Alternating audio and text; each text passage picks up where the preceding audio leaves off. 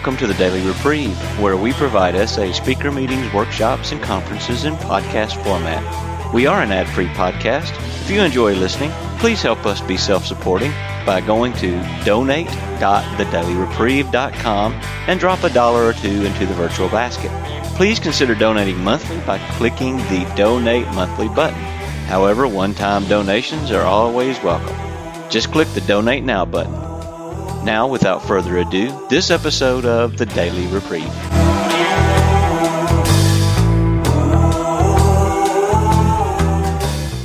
Uh, let's start with a moment of silence, uh, but first some, and then the serenity prayer with some um, breathing in and out.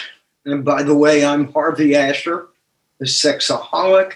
I've been sexually sober 36 years and nine months, uh, one day at a time.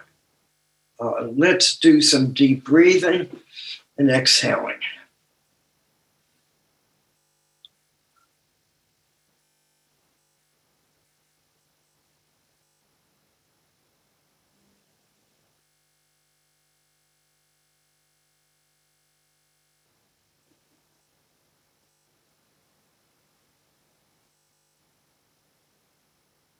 Serenity prayer. God, grant me the serenity to accept the things I cannot change, courage to change the things I can, and wisdom to know the difference. Um, for those who have just come on, uh, although I won't be continuing this, uh, Malcolm will be on a series for meditation 11 step meditation. And it will be a three, four week series that will begin an hour earlier so that uh, Europe and Asia could go to bed earlier if they'd like. Um,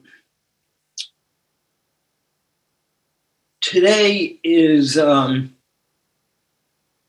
last but not least, a article I wrote two years ago that probably is the most meaningful article I wrote for me. And I don't prepare for these talks, but I do read them out loud. Uh, a few hours ago, I read it out loud. I haven't read it, you know, since I wrote it, basically, in a few years. And I started weeping towards the end of it when I read the last paragraph because it sums up my life in recovery and the spiritual awakenings we get. So I'm going to begin reading you this article. It's rather short, and then afterwards, uh, we will have of question and answers. The article is called I Thought I Should Be There, but I was exactly where I was supposed to be. I was asked to give an SA S-Anon workshop in Toronto. We were delighted to have the opportunity. This trip included a family event in St. Louis. So we decided to drive to St. Louis from Nashville and to the through Niagara Falls, winding up in Toronto, Canada. This was a bit optimistic for a 79 year old man, but sanity has never been one of my strong points it was a day and a half drive from St. Louis to Niagara Falls. Then we were off to Toronto. I it went like clockwork. We checked into the hotel in Toronto and contacted the SA workshop representative. I sat down to meditate and realized I was having chest pain. How could this be happening to me? God had sent me to Toronto to help suffering sexaholics. I knew what was happening to me medically since I have gone through this before concerning chest pain. How could I disappoint so many people? The pain persisted. Nancy, we have to leave Toronto immediately to go to Buffalo since our health insurance will only cover USA costs. She had just unpacked our suitcases while I was meditating. Within minutes, she had to repack. We were back on the road heading to Buffalo. In the car, I called Dave H. from the Nashville area. Dave, do you have a passport ready? Yes, he said. Can you take off from work this Friday? Yes, he said. I am heading to a hospital in Buffalo. Please fly to Toronto to substitute for me. Thank goodness his response was okay. What a relief to know the Canadians would still have a workshop given by a person with over 30 years sobriety. On the drive to Buffalo, I kept thinking, how could be how could I have been so wrong to think God was keeping me well and healthy so I could pass the message of SA to people in Toronto? There, I was so disappointed in myself and disappointed in God that He was not extending my health. We arrived at the hospital in Buffalo, and yes, the next day I needed three stents placed in my carotid arteries. After the procedure, an employee of the hospital told my wife and myself that they that they were afraid that their spouse were having an internet affair with someone from their past. Naturally, the employee told us this only after we had shared that we had been on our way to an SA S-Anon workshop. The next day, being discharged, the employee came by my room to say goodbye. I said, with my wife in the room, I'm going to say something that is probably inappropriate. Stop checking your spouse's internet personal pages. You will know if your spouse is having an affair eventually, but checking will only cause more division between you two. I have a feeling that this has been a pattern of yours since childhood. The employee appeared shocked and amazed and then shared the trauma that she experienced in her family growing up as a child. At that point, my wife and I had an SA S-Anon 12 step mini meeting with the employee. During, during this time, we were speaking with her. The phone rang and it was a member in Iran asking me to do a Skype workshop for their group in Iran. The employee left and the call was completed. My awakening then happened. I had it all wrong.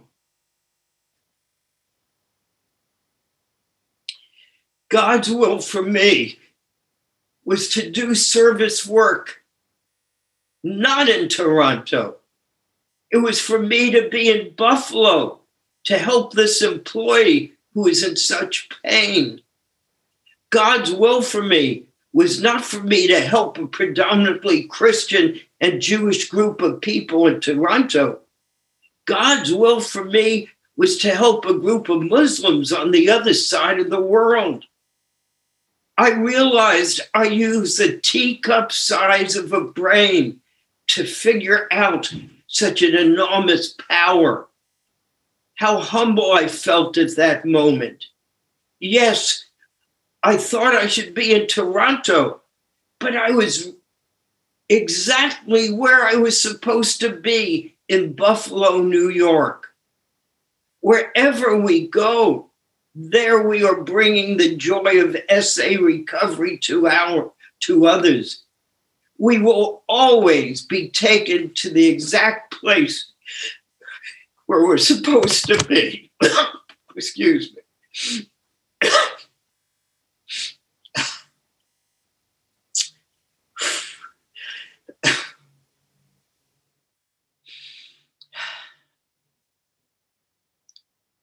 Okay.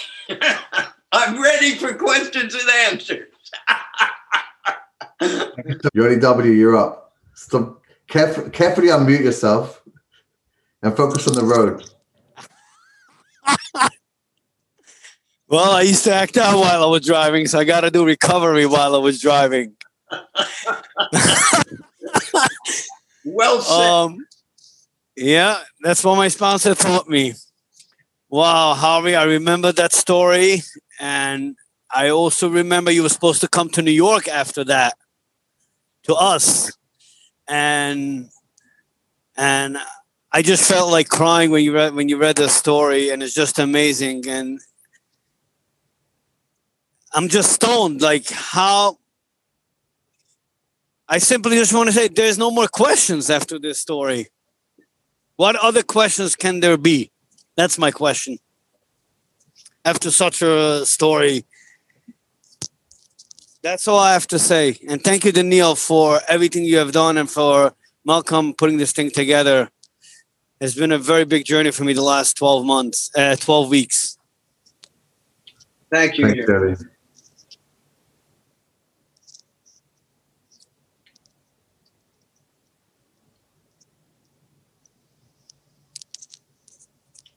Do you want to respond, Harvey, or should we go to the next question?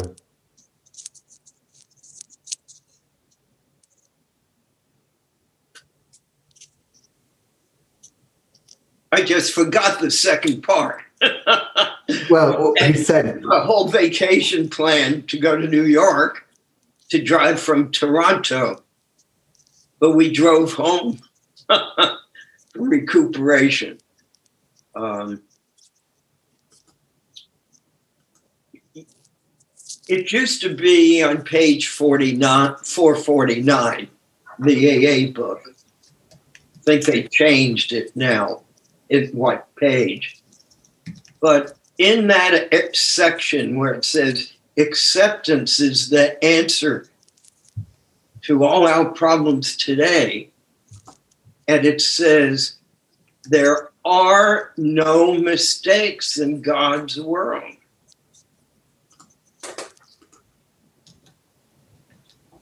I had just forgotten it on that ride from Toronto to Buffalo.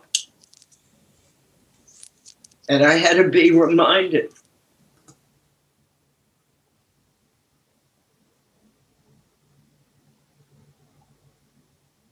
I want to review what I've discussed in the past about this giant, um, oh, you know, one of those carpets, mosaics, and that a tapestry, this massive tapestry that people hang on their walls. But when you're making the tapestry, you only see the knots. Every now and then you get to go in front of the tapestry and you see this beautiful picture. Each day is a knot in the back of the tapestry. every now and then our spiritual awakenings is to go in front and see this magnificent picture this masterpiece and we're part of the masterpiece if we had even missed one of those low life things i did I would not have been ready for this life that is beyond description. How can you describe when it says a new freedom and a new happiness? I've said it before in past sessions. It's a new, we've never experienced it before. There's nothing to compare it to.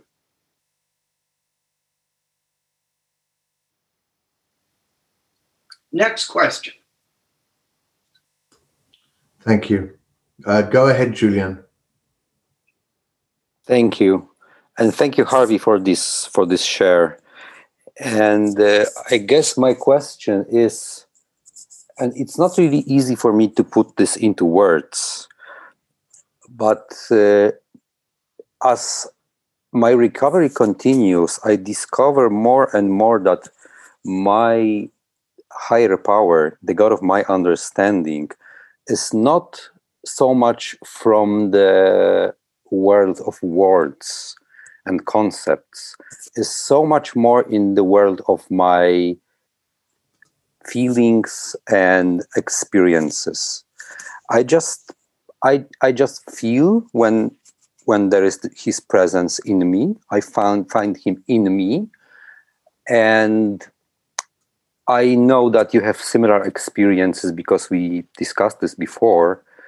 So I guess my question is in in that regard, in that light, how I I actually can divide the what's my God's will for me from what from what's my will from me, except for just experiencing it, feeling it. Is there a way to actually understand, or is just the accepting what's coming?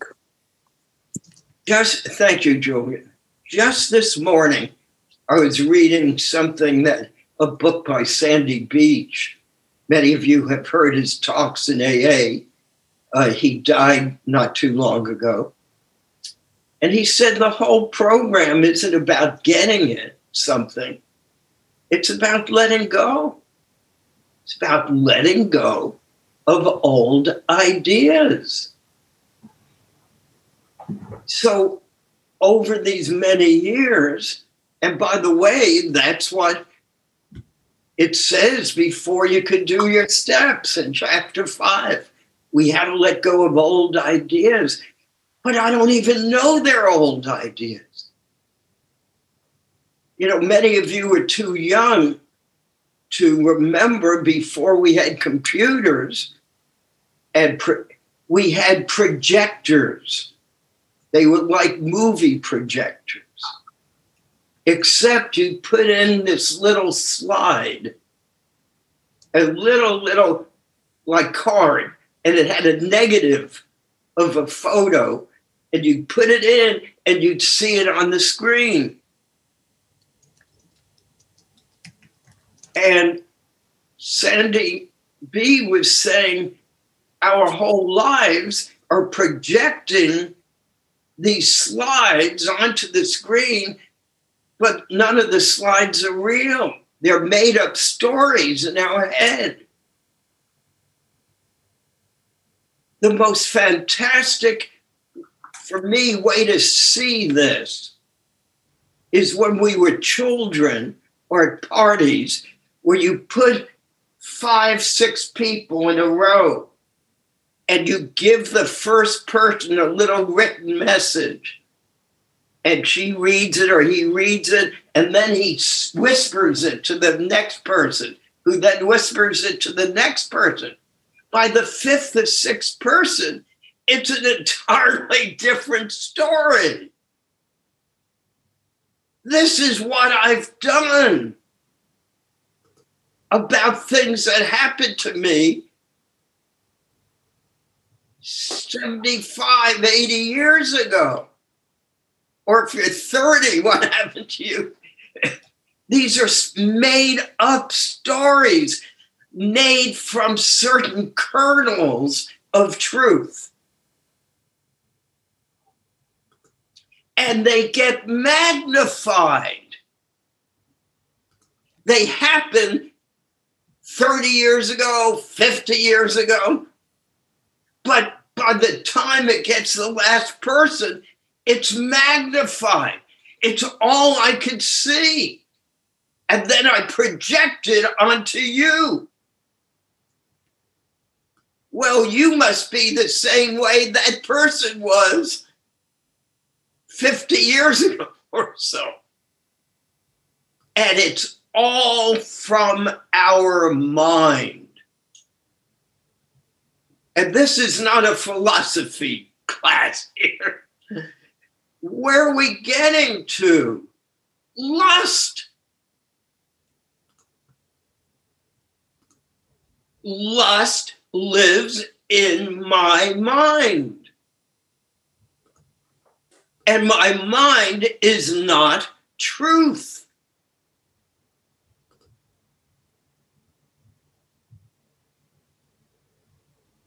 It's just not.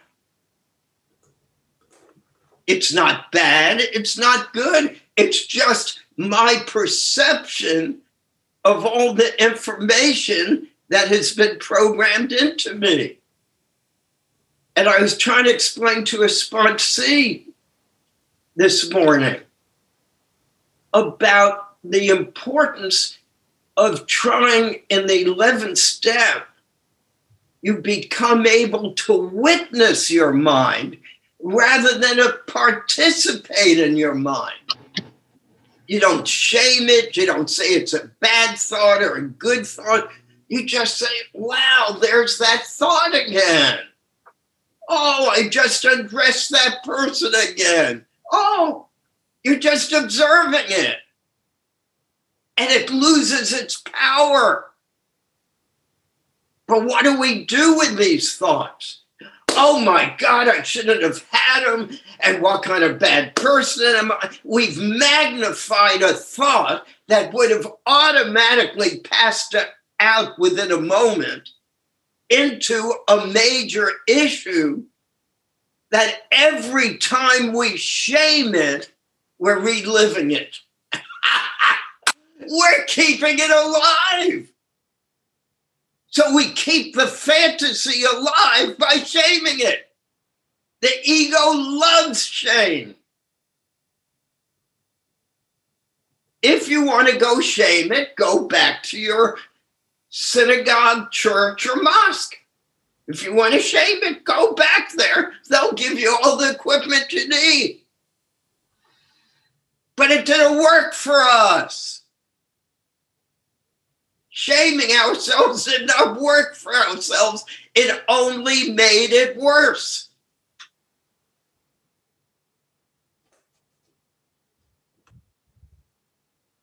Yeah. Elaine. Hi. Yeah, hi. Hi, Harvey. Yeah, I'm so happy also that I could join. And I will. I had a picture that uh, that we are like elephants on a big pond full of mud and and and and water. And after a ride from the desert, we come here and are refreshed. You know, I'm really refreshed. But we all together in in here, and um, and, and and listen to you and not only listen experience you your joy and your yeah whatever i can I, it's no words to say this and uh, of course i was also touched when you came to germany and there are lots of people getting sober after that and that is wonderful really i want to say it yeah and then um, i have this question you know of course i see this oh, again and again. I have a friend in SA, a, a German uh, um, sister, but when she comes and I see her, I'm so grunchy. I, I'm resenting her her talents. I'm resenting how she is, you know, and I I exactly know that that's bullshit. I know it, but always comes this in my heart, you know. Oh. And and I said tonight already in, in, in God's lap, you know, and talked with him, how can that be again and again, you know? And uh, and I told to my sponsor, and he said, she said, I should uh, talk to my little one girl that I'm appreciated and so on and so on, because I think that's a pro- projection. You know, that because I felt so uh, self loathing, I have to project it to another person that I'm getting rid of it, you know. Is that true? You are, you are, all right. so that I'm on the spur. It's not only that I, yeah. So then I can let go of it. I can get go of it bit by bit, you know, perhaps not all of at once, but bit by bit. Yeah, that is one thing. And the other thing, I'm very touched by this story uh, you, you, you read and you experience because um, you, anyway, you, you are able to help you know you are able to help. And this had to you know my first sponsees don't talk to me really because i was hurting them too much. One one of my first sponsees you know i was like very rigid and and she was not right uh, she was is offended also.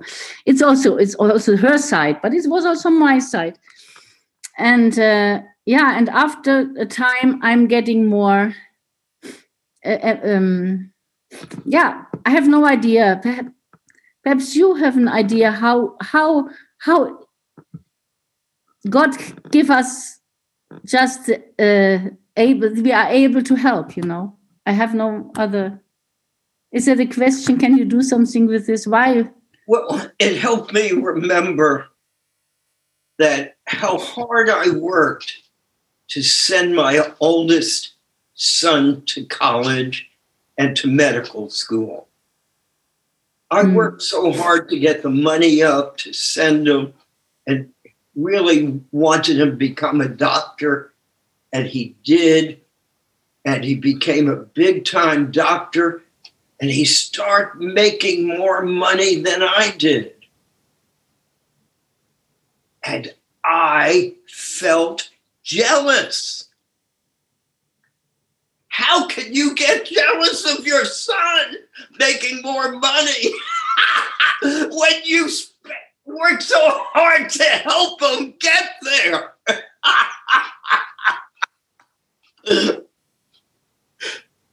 Just a thought and a feeling. And it's um, if I observe it, it has no power. So every time you have that reaction to your member. Instead of judging the reaction, you start learning to laugh. Oh, there's that thought again. there's that feeling again. And you become what my sponsor told me you can't see the clown. I laugh at a clown. I'm a clown. You know? got to remind everyone I've had this for over 35 years. He wanted me to remember I'm a clown and you laugh at clowns. I do crazy antics. It was so great, Johnny shared. I remember doing what he shared. you know, we do this stuff. Didn't matter. People could see. We could have gotten arrested. They're crazy antics. Not from badness. It's from what our illness does. It is how it manifests.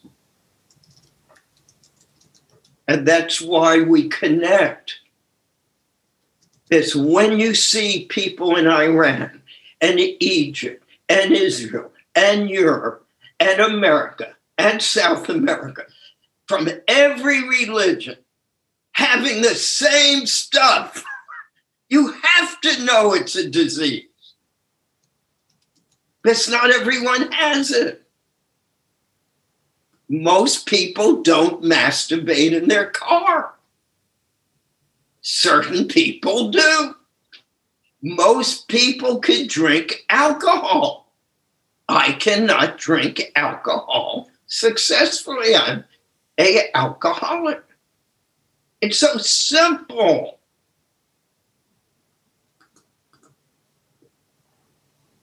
Okay.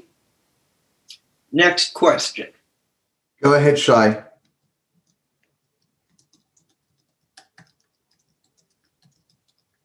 Shy? Yes, sorry, sorry. Um, yeah, my question is, um, you, your story was about having some plans and then they didn't work out. Um, it happened to me many times. But then your story goes on, and then you figure out, or you think you figured out, what was uh, the real plan, and you were very happy about it. But most of the times, for me, um, I don't understand God's plans. There's no other person I help in the in the other situation I found myself in. So how how do I um, how can I react to that? How what, what lesson can I have from from such an experience? Thank you. I hope it was clear. Yes. You're talking about someone, me, who's been brainwashed for 36 years. Okay? I've let myself be brainwashed. So, what is the brainwashing? The brainwashing is to find gratitude in everything. My sponsor wouldn't say it quite like that. He'd say, How do you make fertilizer out of manure? I mean, cow crap, and you make fertilizer out of it to grow things. How's that done? Well, that's what we do each day. That's part of, for me, the spiritual awakening to see what I couldn't see, what I was blinded to. Amazing Grace says it beautifully, the song. I was blind and then I could see. We're blind. So let me tell you this I'm a love cripple. And so it's hard for me to know I'm being loved.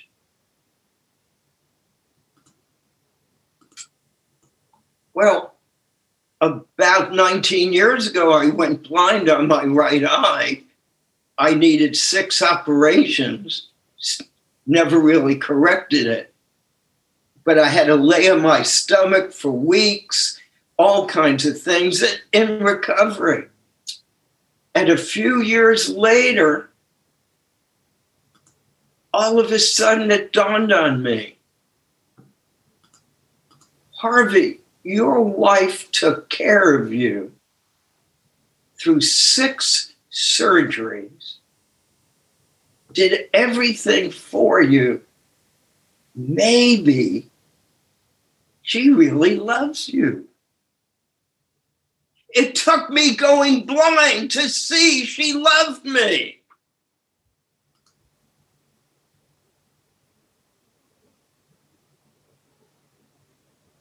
Amazing grace. How sweet you are.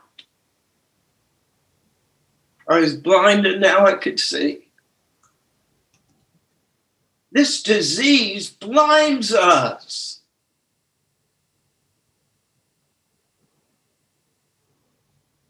And how do we get around the blindness? We don't listen to our brain and we call our sponsor or the people in the program.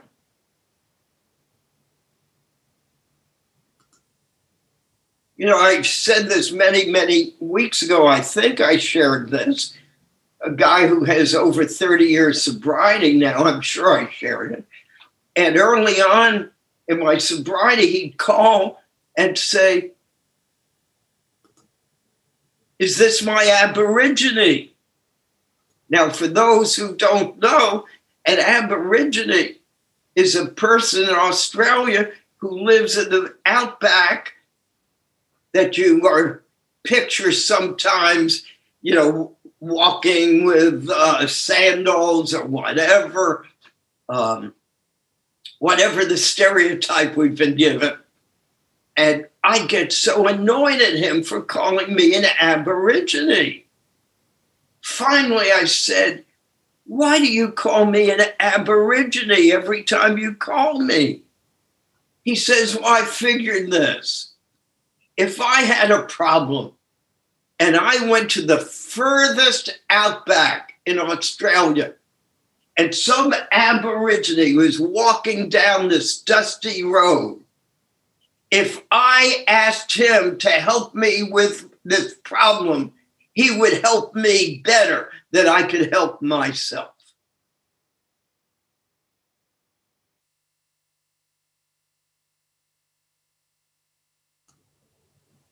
What could we lose asking our sponsors?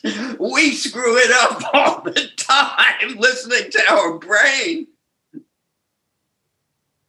At least we have a chance with someone who's not involved in the situation to give us a little more perspective on, on it. Next question. Go ahead, Ilya.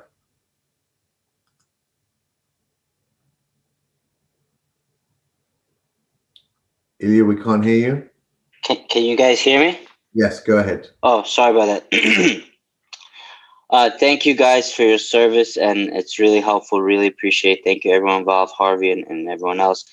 My question is, if someone's story is um, not of recovery, like your story was, you thought you had to share your experience in one place, God wanted you to share it in another place what if someone whose story is not recovery but a relapse? Would you say that's also god's you know um, providence or message or that's just one person maybe has to work a little harder not trying hard enough things like that? So that's my question. Hope it's clear. The day we figure out what causes chronic relapse please teach me. I've never been able to figure it out Uh, people have different paths. And uh, I don't understand some of the paths, but all I know is no matter who it is, if they keep coming back, over the years, you do see changes in them. Their spiritual path is just maybe different than someone else's. Uh, my path had no leeway. I was so sick and my disease so advanced by the time I was 44. Uh, but I'd say the, you know, let me reword it. First of all, I think every time we say, but for the grace of God, it's the biggest bullshit I've ever heard. We all are so programmed to use that concept, but for the grace of God. Let me explain this. So, does that mean if I got grace to stay sober without a relapse, does that mean God loves me more than he loves a person who relapses? Oh, crap. Oh, crap. God doesn't love me any more than he loves someone else, whatever that means. So, how do I see it? This is how the child in me sees it. But I need some child pictures for me every now and then. I see God sitting there with all these giant bags of gifts. All these bags of gifts. But each bag is a different gift. But everyone gets equal gifts. Everyone gets a gift. They're not the same gift. I did not get the gift of good parents. That was not the bag God picked out from. But I got a heck of a good wife. I got that gift. I think the same thing applies in recovery. Some people got a gift of recovery, but I did not get the gift for I've had 13 stents and open heart surgery. I've gone blind. I didn't get that gift. I got another gift. We all get gifts. But why do I get so upset with people saying, I'm sober today for the because of the grace of God. You're sober today because for 24 hours you decided not to touch your genitalia. Don't expect God to pull your hand away from your genitalia.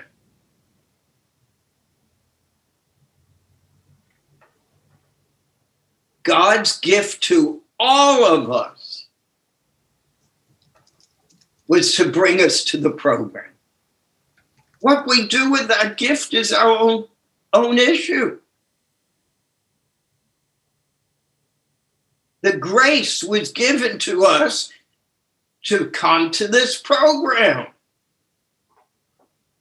What more do we want?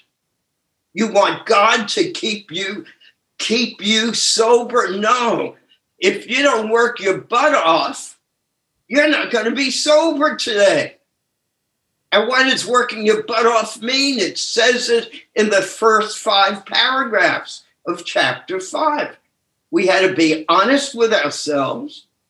We had to let go of old ideas. Half measures did not give us a half. It even says God does for us what we cannot do for ourselves. If you stand naked in front of a mirror, don't expect not to masturbate.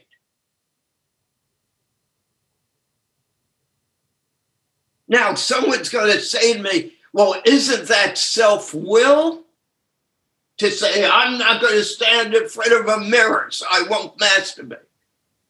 No, it's that you know you have a problem with it.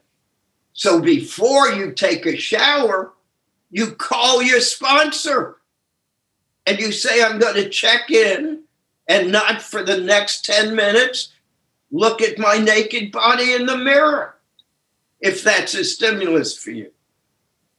And then you call them, we call it bookending. You call them when you get out of the shower.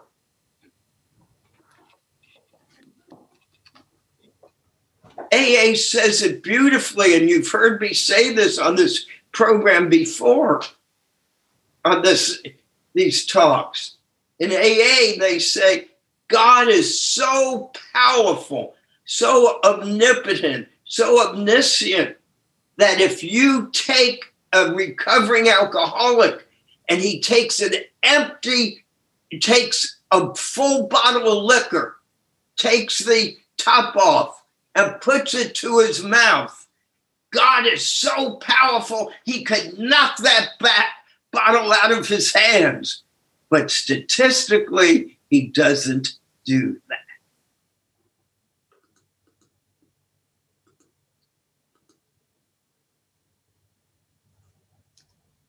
On that damper note,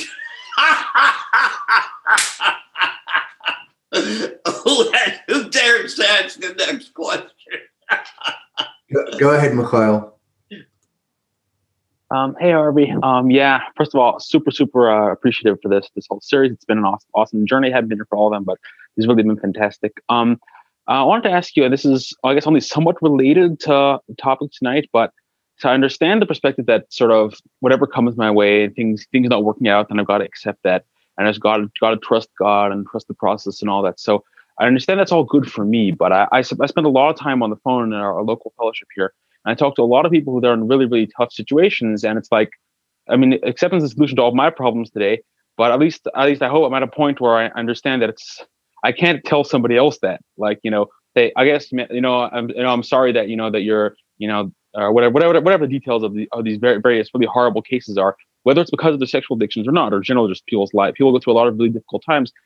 I can't feel like I can't quite tell, or I feel like it's not. Rather, uh, is it is it insensitive to just go to somebody and say, I think you really just have to accept the situation. I'm sorry, it's hard remember. You just have to accept it. Like I also understand sometimes it's not very helpful to just spout advice at people if it's if it's unwanted. Um, so uh, on the other hand, I guess my question is, it's it's really hard to sit there and just be silent, like, wow, it's tough situation, man, and just and just leave it at that. Like I'm sure you get a lot. You talk to a lot of people over your your time in the program who are going through really really tough times, and just how do you? I guess I guess this is less of a question, more just I'd be really interested to hear your experience on speaking speaking to people who are going through really tough times and and listening to that. I guess helpfully and compassionately, but um, when there's not much I can do about it, um, like how how do you deal with people who are going through really tough situations who just call you and just deal with them in a, in a, in a helpful manner, but I, uh, I guess I'd be, I'd be really interested in hearing how you interact with people who are going through difficult situations. Thanks. The difficult person I have to work with is me. So when crap happens in my life, what do I do? I could either keep calling everyone, telling them the problem, or I could share it once with my sponsor and then switch into my gratitude list.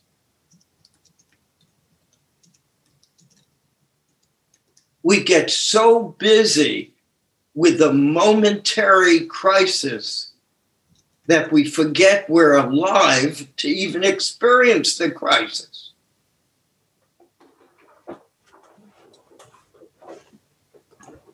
Now, for those of you who don't do a daily gratitude list, I can't tell you the life changing experience that is. I do 30 things I count on my fingers, did 20 for years and upped it about five, six years ago to 30 every morning as soon as I wake up because I'm a downer. I used to wake up in total fear. Now I wake up and I do my gratitude list and it blocks the automatic fear. All of us are alive today, not dead from COVID yet. And do you know if it weren't for COVID, we wouldn't be meeting each other through Zoom? SA and 12 step programs will never be the same again. We have gone into a new dimension. We have morning meetings, even though I live in Naples, I go to the Nashville Zoom meetings. And the other day, this woman was sharing elegant, just lovely share. All of a sudden, she said, I'm from East Africa. She's now part of our Nashville community. and you want to talk about a God concept.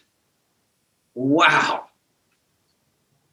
If we could do this with Zoom, can you imagine what a being that is outside of time and space could do? we can watch up to 50 people at a time.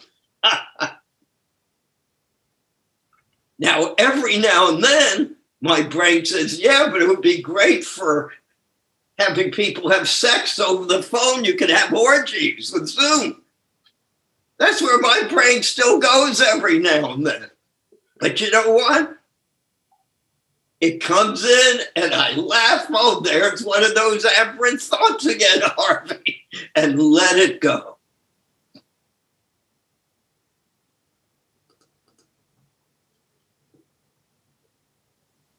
Everything has a negative or a positive charge.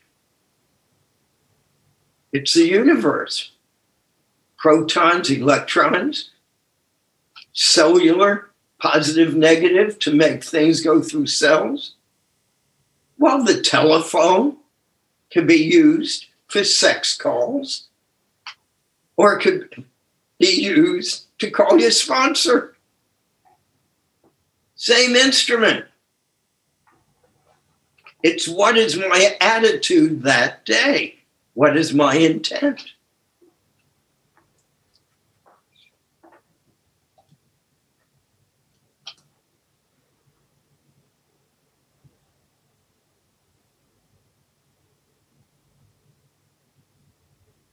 And be careful if I talk too much about God. I, I don't even believe most of the time in the old classic God I was taught. No, I've had to find a God of my understanding of this program that is very different than the every few years it changes. and I'm 81, and pretty soon, who knows?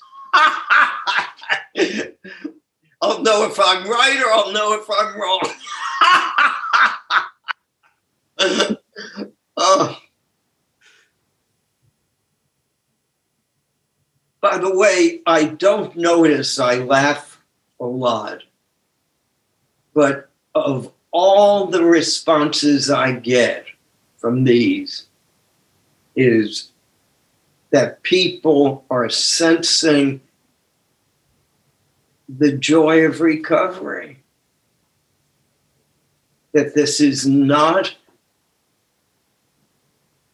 a, a funeral parlor. This is not, we're not cadavers. We're not in hell yet.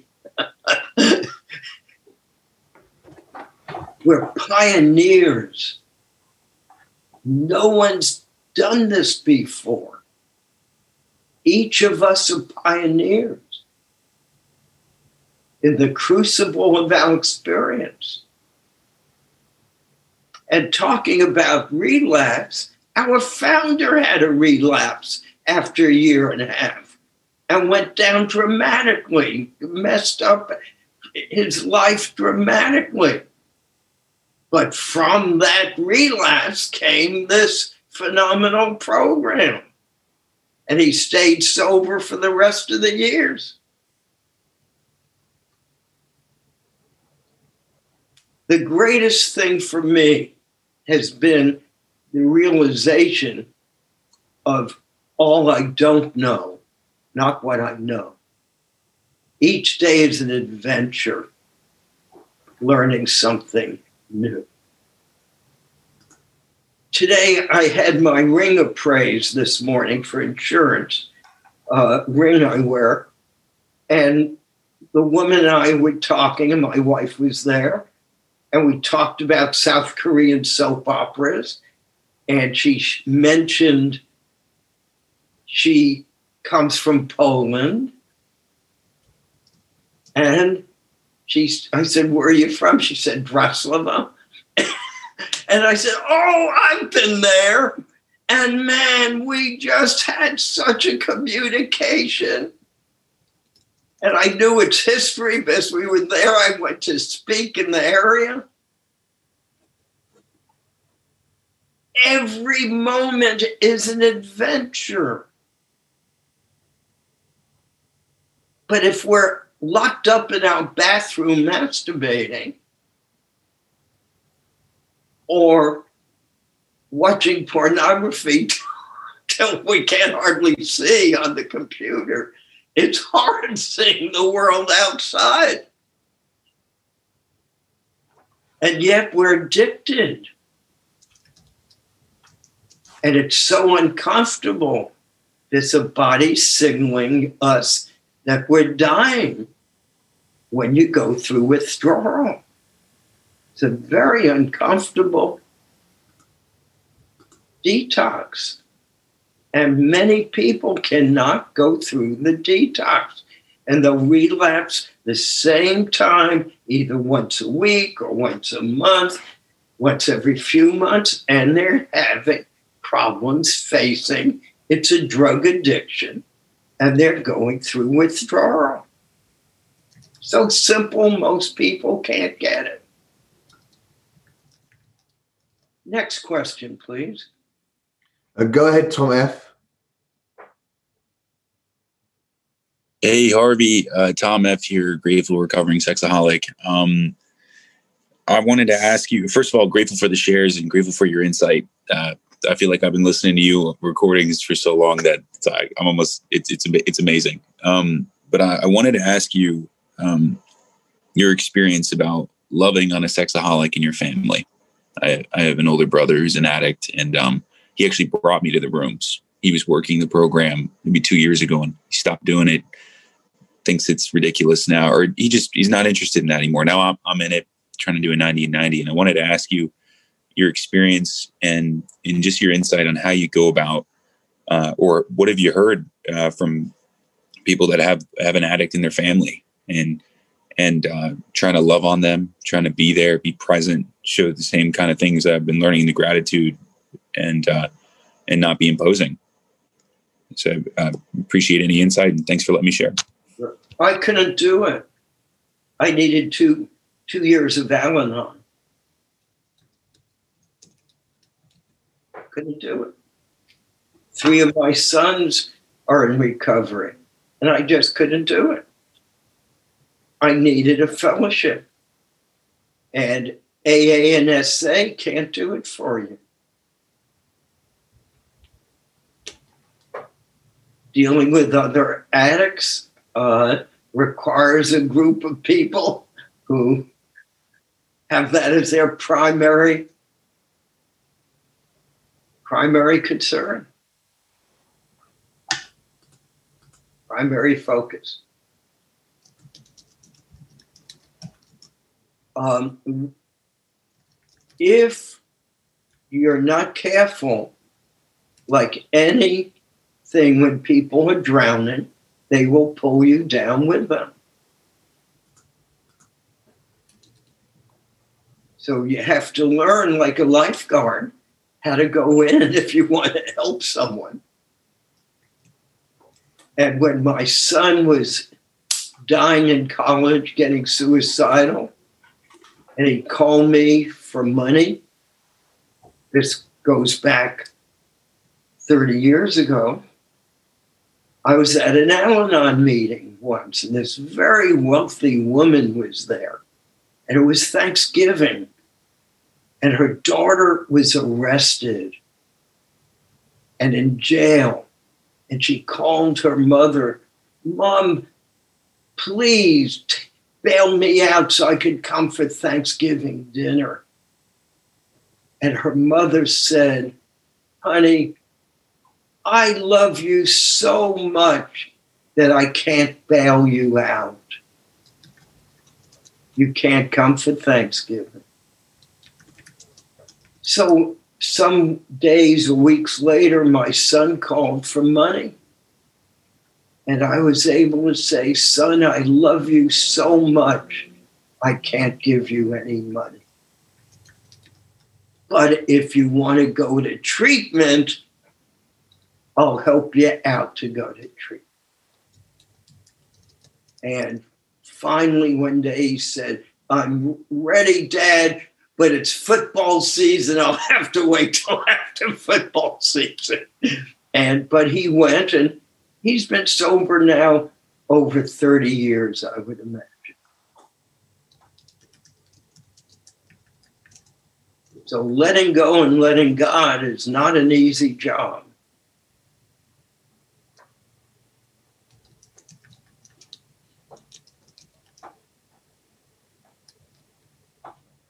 One more question, then we're going to end. And as you know, I leave it open for other half hour for questions for people who want to, but like to keep this as an hour meeting for those who are late at night or whatever.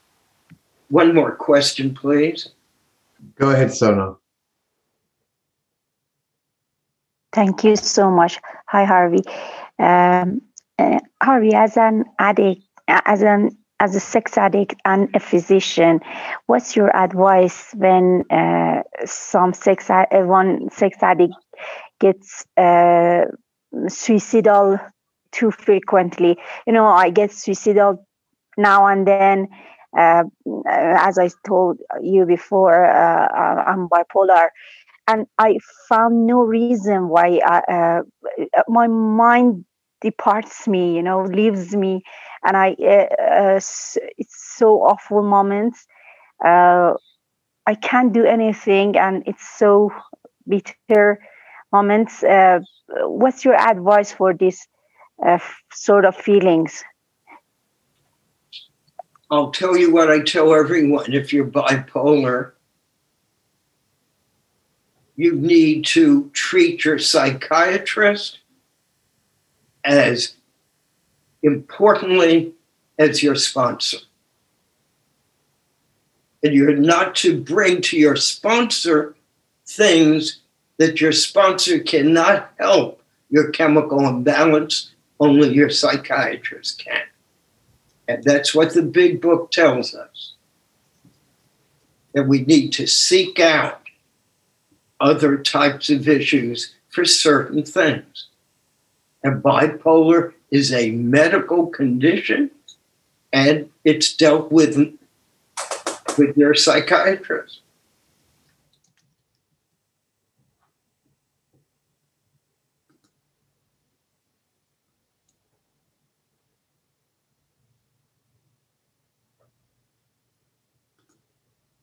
For that exact moment of suicidal feeling, to get rid of it, get away from it to to to be able to think properly. Well i don't know how this program works. I just know it works. So i come back one day at a time. I do my steps call my sponsor do my gratitude list, do the same thing every day, do my readings. I have no idea how the program works. It just does. And the book tells us that as long as we're honest with ourselves, it doesn't matter how much you have mental problems, you could still recover. It says it in the first paragraph of chapter five. But it says if you're not honest with yourself, you won't get the program. But if you have severe mental problems and are honest with yourself, you will get the pro- program. So it's all in the book. And so, thank you. You're here every time. Really appreciate you joining us. It's been wonderful. Thank you. Hey, Connor. Hi. okay, we're going to end with some deep breathing. I want to re announce that Malcolm, over the next four weeks, three to four weeks, I will not be doing this, but Malcolm will be having us this, but an hour earlier, so people in Europe and Asia could go to bed earlier, and he's going to do three to four weeks on meditation. And for those of you who were lucky enough to experience his sim talk and what he did with us on the marathon, you'll rush back to hear him next week. And um, we'll be sending out emails about it. And um, uh, I uh, okay. So let's do some deep breathing and end with a serenity prayer.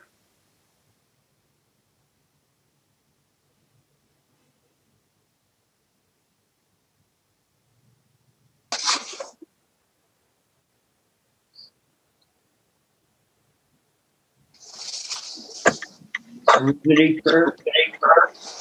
God, God, Jesus serenity. Jesus serenity. Grant me the serenity. Serenity. Accept To accept the things things I cannot change. cannot change.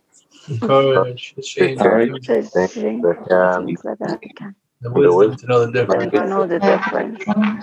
I will will not I will not be be done. done. Uh, thank you, everyone. By the way, my ego Harvey. Does not want to let go of this. My ego wants to. jag förstår till vad måste vara något spot. Numbers coming in. Sa. Thank goodness I'm able to let go, and thank goodness we're going to have Malcolm uh, working with us. So thanks for being here for me, and it's been a real special thing for me. Thank you. Okay, any more questions for those who are remaining? So yeah, there was a question that uh, someone wrote in. Um, they were going to ask it, but they said they're going to text it. Um, I'm so thankful for the past 12 weeks. You said a few minutes ago that you didn't go through every single low bottom thing. If you didn't go through all that low bottom stuff, then you'd not be ready for this life. And that kind of reminded me of the thought that visits me frequently is that I think of myself as a high bottom.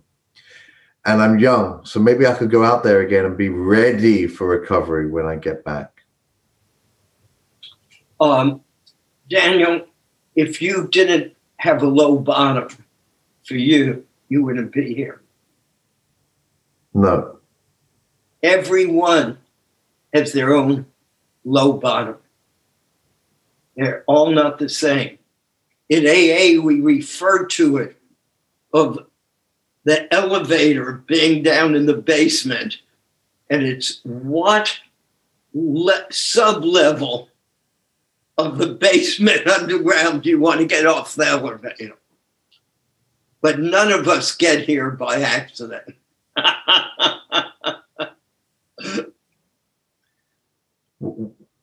It's just rel- relative. One person's low bottom is another person's high bottom is another person. It's got nothing to do with, you know, it's the same thing that lust is personal for all of us. You know, I can't compare one person's acting out from my acting out. They're, they're incomparable. Yes, but it was low bottom for me. Right. My sponsor would also use another term low life living. It's not a real high level of living we were living in, meaning we were living in secrets. You know, if you can't tell your children or your wife what you're doing, that's hard to live with. That's a real double life. And that in itself is a bottom. Living in secrets.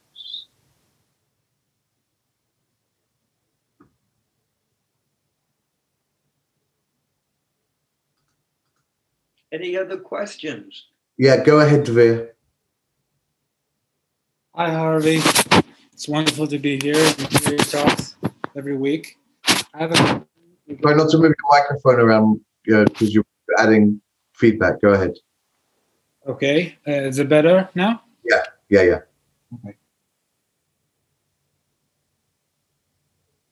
Now we lost you. Yeah, I'll, Okay, stop, I'll talk straight to the microphone.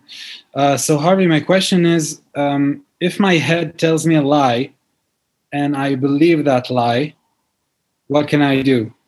And I'll explain. My head tells me that if I don't have sex with a very young and beautiful woman, I will hang on to this fantasy for the rest of my life and I cannot recovery or continue uh, with my life until I do that. And the problem is, I believe him. I believe my head. So, what can I do? If you have any advice, Yeah, if it's working for you, go for it.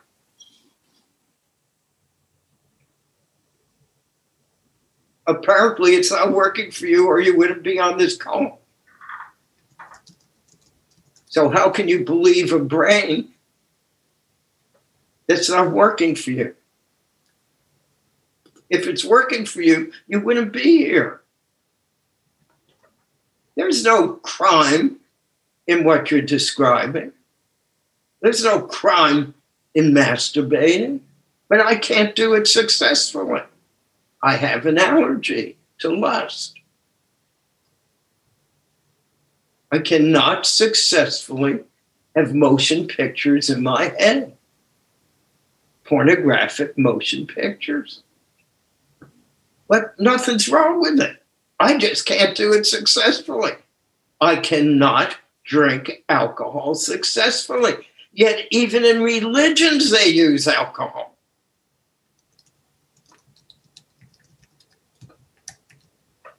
And this is letting go of old ideas, which is a very difficult concept.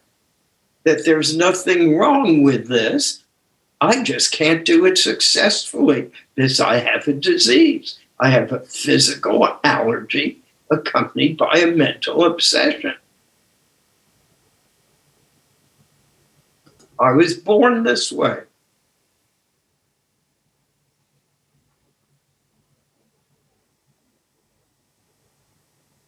And I really like your question on another level.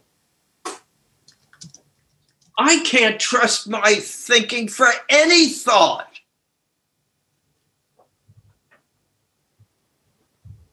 See, you're trusting your thinking about these gowns, not because you're trusting your thinking about these gowns, you're trusting your thinking, period. And my best thinking screwed me up.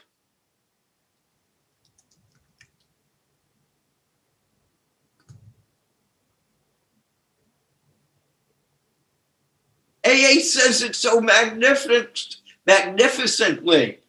Don't drink, don't think, and go to meetings. Now, am I thinking? You're going to say, what the hell's this guy talking about? What does he want me to be a robot? I shouldn't think. Am I thinking now? How could I be sharing on questions that I haven't prepared for? It can't be coming from thinking, it's coming from a place in me that is spontaneous. My true self. And in the big book, they call it our intuitive self, the next right thing. My sponsor was so good about this, Cherry, back years ago. He said, no matter how good the thought begins that you have, it will always end in a negative. And test it out. No matter how great you begin the thought, something tends to turn it around and it ends up in a negative.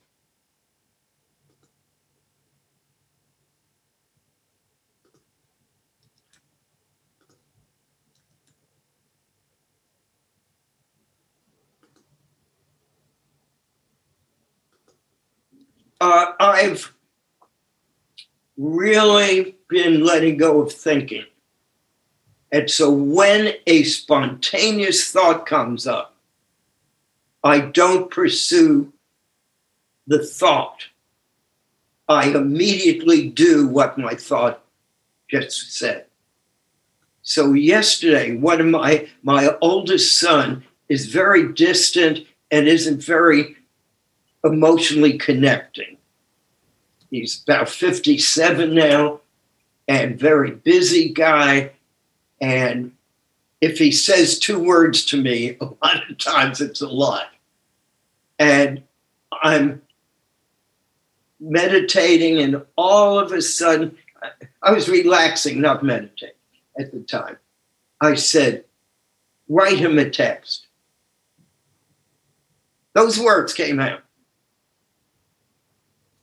I immediately wrote, thinking of you I love you. That's it. No expectations. I got back something. Thank you. I really needed this today. First time he's ever shared from a feeling level. I can't remember when he's done it. Why? But I responded from my, what do you call it? karma, energy, God, whatever we want to call it. but my thinking will block it. No, Harvey, he's busy. Don't bother him. He tends not to respond to you anyway. You're going to get angry at him if he doesn't respond. All these thoughts start pouring in if I'm not careful. By thinking.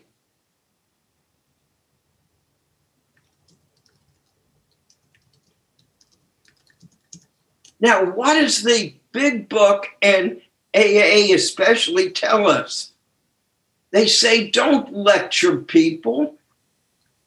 Don't have to overthink this. Just share your experience, strength, and hope. That's all we do here. We tell stories. We share our experience, strength, and hope. Every now and then, I'll get into a little lecture mode. but I try to pull it back to sharing my experience, strength, at home. That's why I'm always telling you personal stories.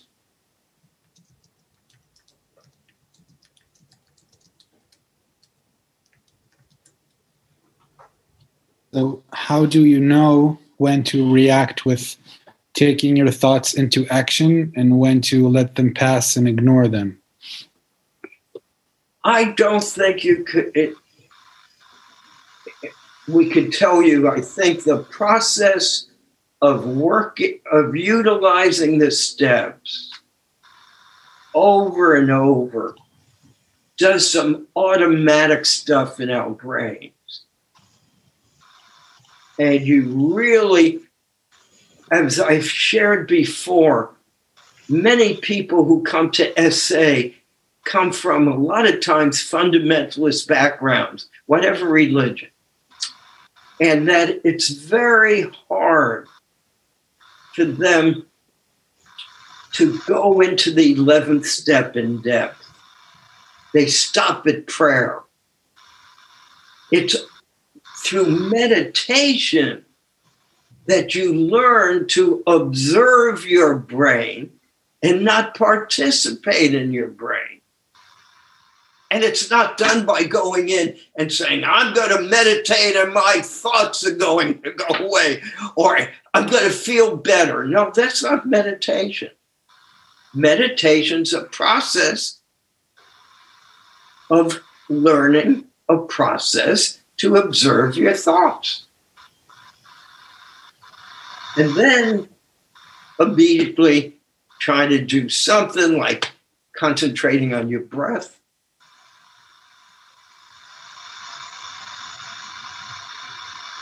but not not thinking. A guy in AA, I quote a lot of AA, but regretfully in SA, we don't have the years and years of this oral wisdom. We just don't. Yet we will as we go on. And he was a very famous, he was this big star football player. He was a big songwriter, successful singer made lots of money, sharp looking guy. And he sat in the room and he'd say to us, if I just think one more minute on this subject, I'll turn the corner and figure it out. I just need one more minute to think. That's what we do. If I just think about it a moment more, I'm going to find the solution. No, we just end up thinking about it and going it, getting, as Tona was saying, getting emotions, getting feelings. Feelings come from thought. so if you're not thinking about it, you're not going to feel it. Where does anger come from? You got to relive the thought that you're angry at the person. Then you feel it. Now, why? This is a discovery I made recently for me. why is it important for me to be aware of these things? Because somehow, when you don't participate in them, you're just aware of them, the result is a joy. The joy of living is our theme.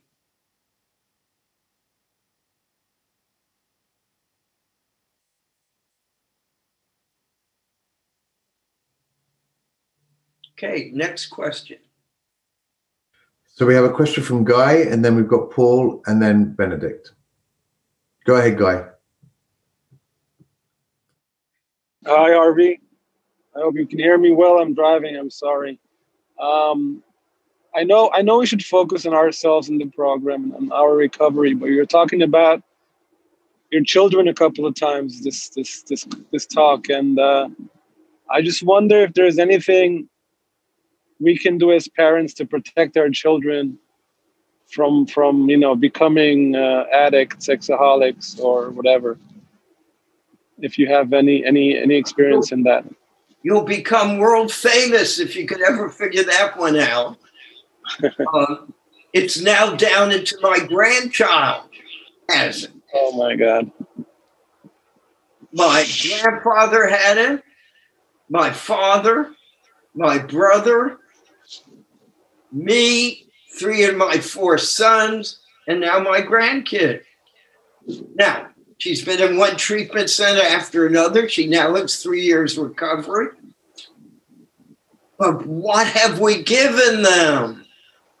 We've given them this gift of there's an answer. Yeah. So we can't stop someone from getting high blood pressure if it runs in the family. But we could say, hey, I know a good doctor I went to and he really helped my blood pressure. So, as you know, I've said in the past, Nancy and I will tell people uh, in recovery don't waste your money saving money for the kids' colleges, save it for their treatment centers. now, what does Al Anon teach us? We didn't cause it, the three C's. We didn't cause it, we can't control it. Help me with the third one. I'm Can't cure it. And we can't cure it. Cure it.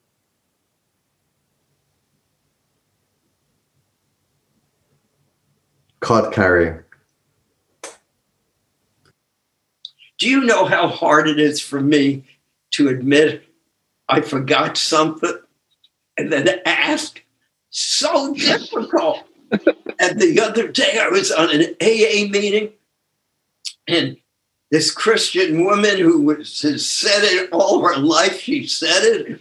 She went to a Catholic school. She was leading us in the Lord's Prayer and she forgot it halfway in. This on Zoom, it's kind of numbed out. So only she was hurt and she couldn't remember after half of it. and the group just laughed because we've all been through things like that. But in recovery, we learn to ask for help. And what is the process? It's humility. We learn humility that we can't possibly be perfect or we'd be God and that we need help. Okay, next one. Lots, lots of hands coming up, so depending on the time, we'll have to go a little quicker. Go ahead, Paul. Yeah, hi, uh, hi, Arvi. Thank you for that. I, I was wondering uh, if you have any advice. If somebody is a priest, is a minister, you know, and but and feels like this job as a priest um, interferes with sobriety a lot due to stress, due to situations. Uh, do you have any experience on that? Do you know any No, examples around that? I don't understand who's interfering. the the the the job as a priest, the priesthood inter- interferes with the sobriety. His job as a priest. Yeah, you mean saying don't go to 12 step recovery. Is that what- No, I think he's, he's saying that his his employment as a as a priest interferes with his twelve step recovery. Is that right? Yes, yes, yes. Yeah. Well, your job as a priest didn't interfere with you sexually acting out. So why should it interfere with your recovery? Now I'll give you a experience, strength, and hope. I sponsored a Jesuit priest for 10 years. What did he do as, as a priest? He went and helped other priests in recovery. That's the type of parish he had. That was his congregation. And he finally retired, a wonderfully, one of the most spiritual men I've ever met.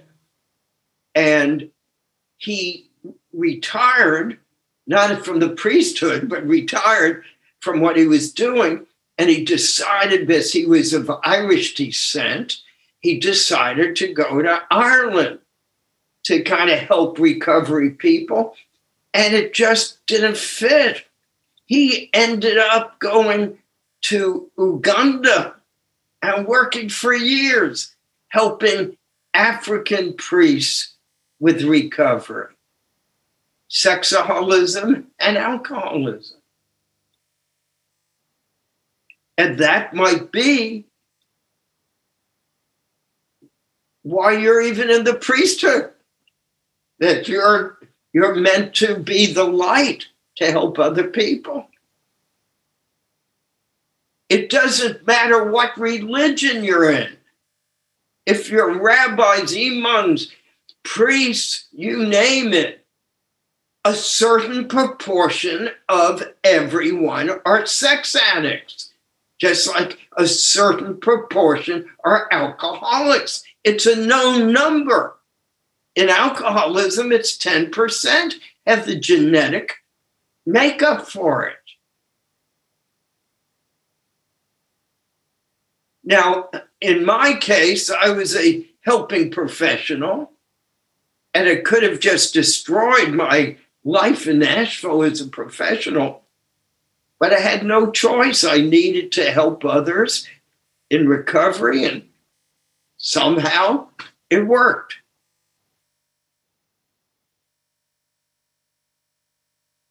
What country are you in?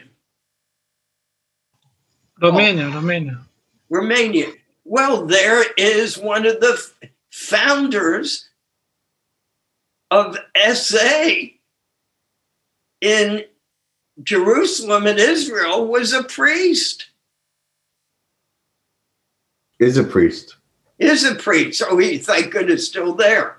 Yeah. So you need to get in tou- touch with him if you haven't, because you're never alone.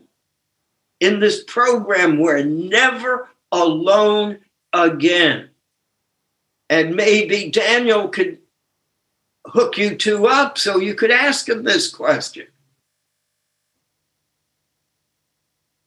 He's helped so many people. Yeah, And then amazing. there's a man in England who's very involved with the church, who spends lots of time with with clergy and all, who could help. So Daniel could hook you up with some of these numbers. Yeah, I sent you my number, Paul. You can contact me, and I'll send you those those priests. Yeah, thank you, thank you. I want to compliment you. It touches my heart how courageous you are and brave to have shared it with us. Or maybe I'm just desperate. That's okay too. we don't care why. You just did it, okay? But pat yourself on the back. You were also courageous, okay? it's so hard to get us to compliment ourselves. very difficult. That's why we need gratitude lists.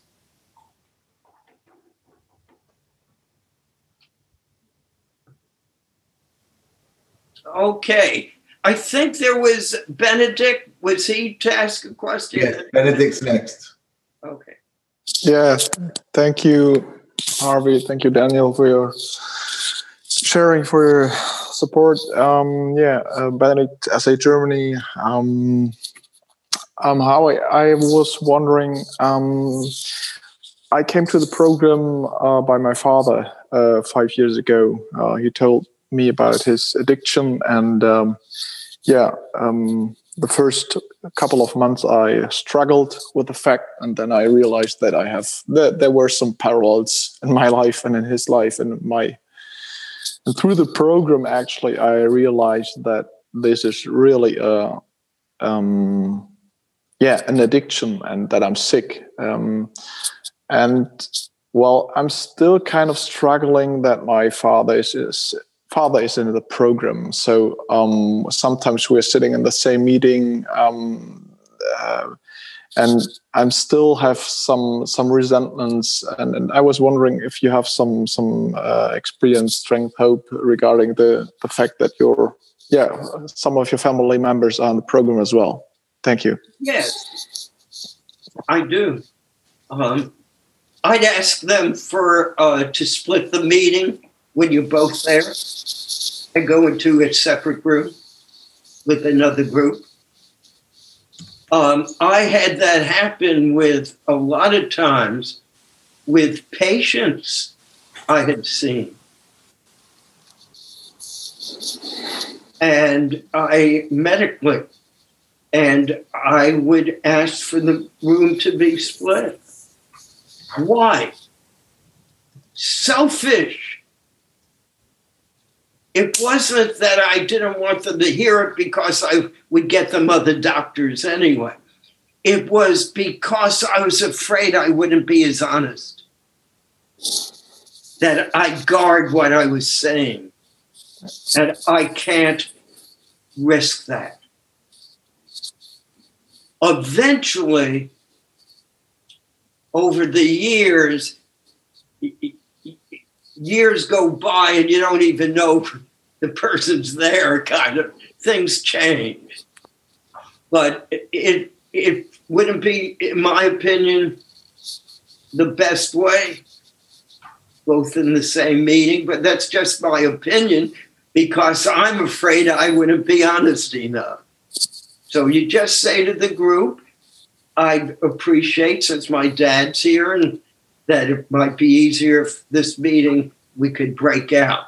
Nashville, we we always break out. We have three meetings at least in a meeting.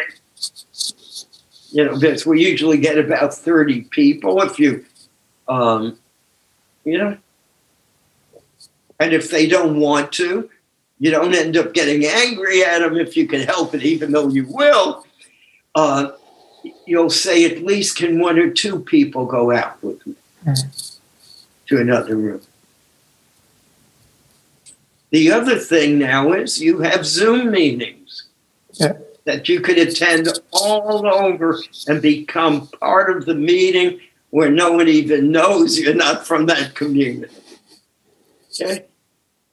But our thinking magnifies the problem, and then it's hard for us to get into the solution. I think I saw Carl raise his hand. Yep. Carl? Yeah. Hey, Carl. Carl? Yeah. There Hi. Hi, Harvey. How you doing? Good to see you and hear you as well. Really, really, really enjoyed it, and the last few weeks as well. Um, yeah, just you mentioned there like that that it's like the body when you're trying to withdraw, the body gives us a signal. The body's going to give your brain a signal that you're going to die if you get it, and um, I identified with that because when I when I stopped looking, like I was down in the store or out in public, and it, for the first couple of years, when I wouldn't look, I'd feel I'm I'd feel I'm going to stop breathing. Like I just go, I need to breathe. If I look, I'll I'll I'll be saved. You know, I'll be okay if I look. If I take a look, drink, it's like I won't suffocate or something. There was a very strong feeling with that, so it makes a lot of sense. I'm just wondering why is the, why does the body do that? It's a hypothalamus. The disease affects our limbic system. It's our survivor brain. Mm. All kinds of addictions are located in one spot, and it's a rept- reptilian brain. And it's a survivor brain, it's an automatic brain. And so we actually get a subliminal death experience. Mm.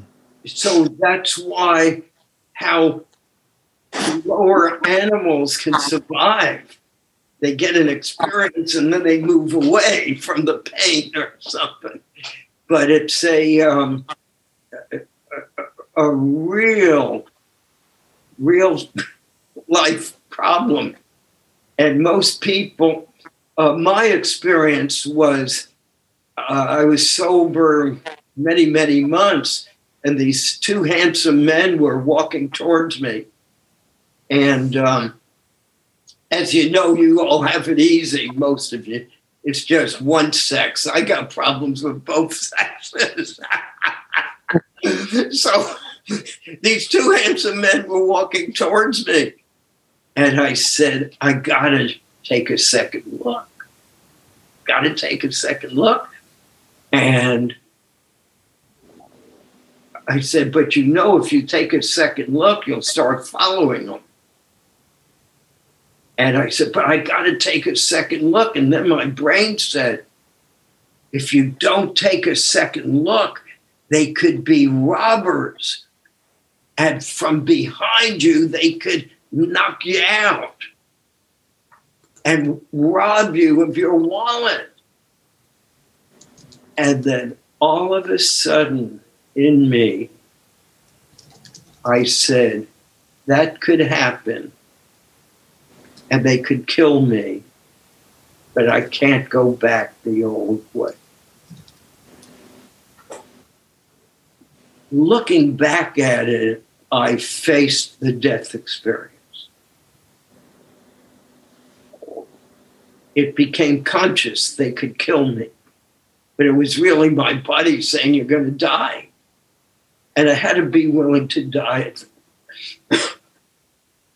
to die at that moment. The prayer of St. Francis says it all. We die to everlasting life. We got to die to our disease. It's a true physiological death. But it doesn't kill us. But the brain tells us it will kill us. And with enough of these death experiences, you realize it's a lie that you're not going to die from it. So it's easier to make the surrenders. Okay?